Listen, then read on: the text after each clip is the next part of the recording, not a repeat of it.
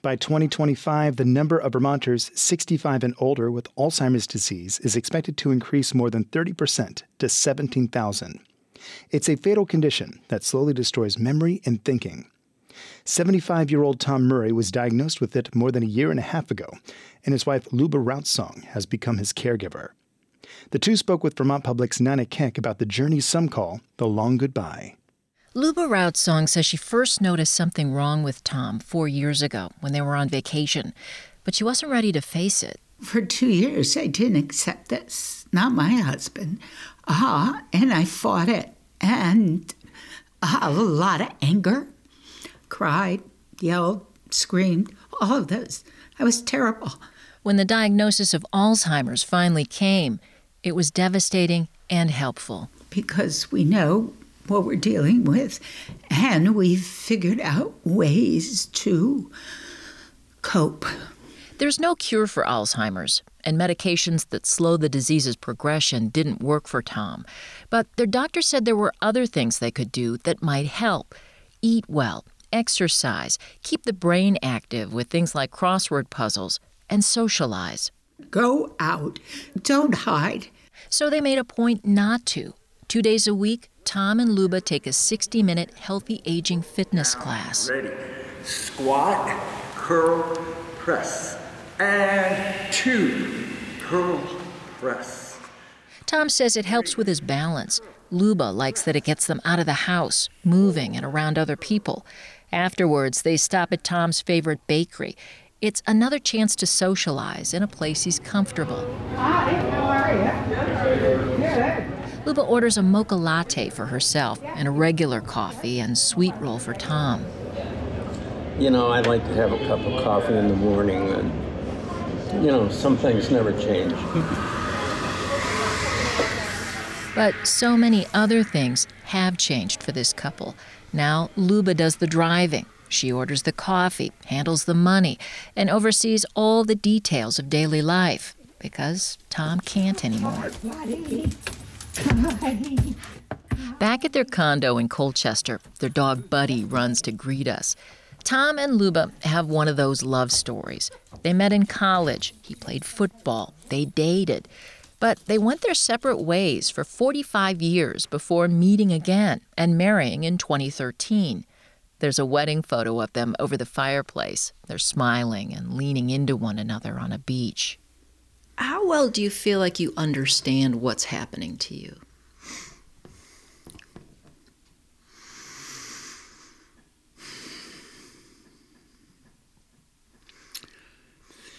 You know, I feel like there's two answers to that. Um, there's the there's the definition of Alzheimer's and what it does to your brain. Um, and Alzheimer's will kill you. You know, it's you know it's it's a, it's a death sentence.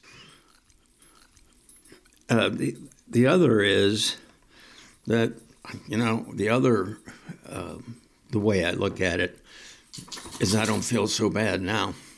you know, He's not suffering, he tells me, but he does get depressed and anxious sometimes, and there's anger. Yeah, I get angry, particularly when I can't drive. but but I get angry that I do have um, Alzheimer's, which has limitations to it. Uh, so yes, anger is part of that, and um, uh, I forgot what my train was. Where was I? Tom writes lists now, takes notes, and he and Luba use whiteboards. One lists his daily activities, the other daily reminders, like put on hearing aids, drink water, and take vitamins. Luba says it helps them avoid arguments. In a different life, Tom says he used to play chess. He's begun to play again to keep his mind sharp there's um, two three guys that we might, you know, uh, get together on a regular basis and play. Uh, one of them's eight years old, another's 11 years old, I won one game with the eight year old and lost one. And uh, the 11 year old beat me in five moves. Tom can laugh at himself, but he worries about what comes next for him and for Luba. She's 72, and she and Tom don't have any children or family. For me, certain words come to my mind, and the one that really comes, hits me, is it's unrelenting grief. It just, the grief doesn't stop. And you have to figure out how are you either going to deal with this? How are you going to deny this? How are you going to cope with this? Luba says support groups for her and Zoom peer groups for Tom have helped. Remembering gratitude is also important, focusing on what she and Tom have, like good friends and caring neighbors.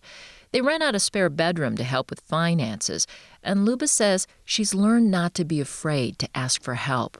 When we're open with people, when we tell people that my husband has Alzheimer's, it's not because we want sympathy or pity. We, we need support and help. And every time we've done that, we have gotten kindness back in just huge amounts. Huge amounts.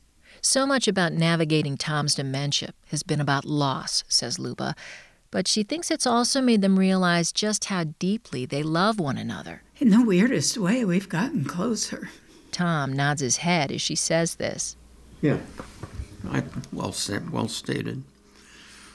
Uh, I don't know what I was going to say next, though. I've forgotten. For Vermont Public, I'm Nina Keck.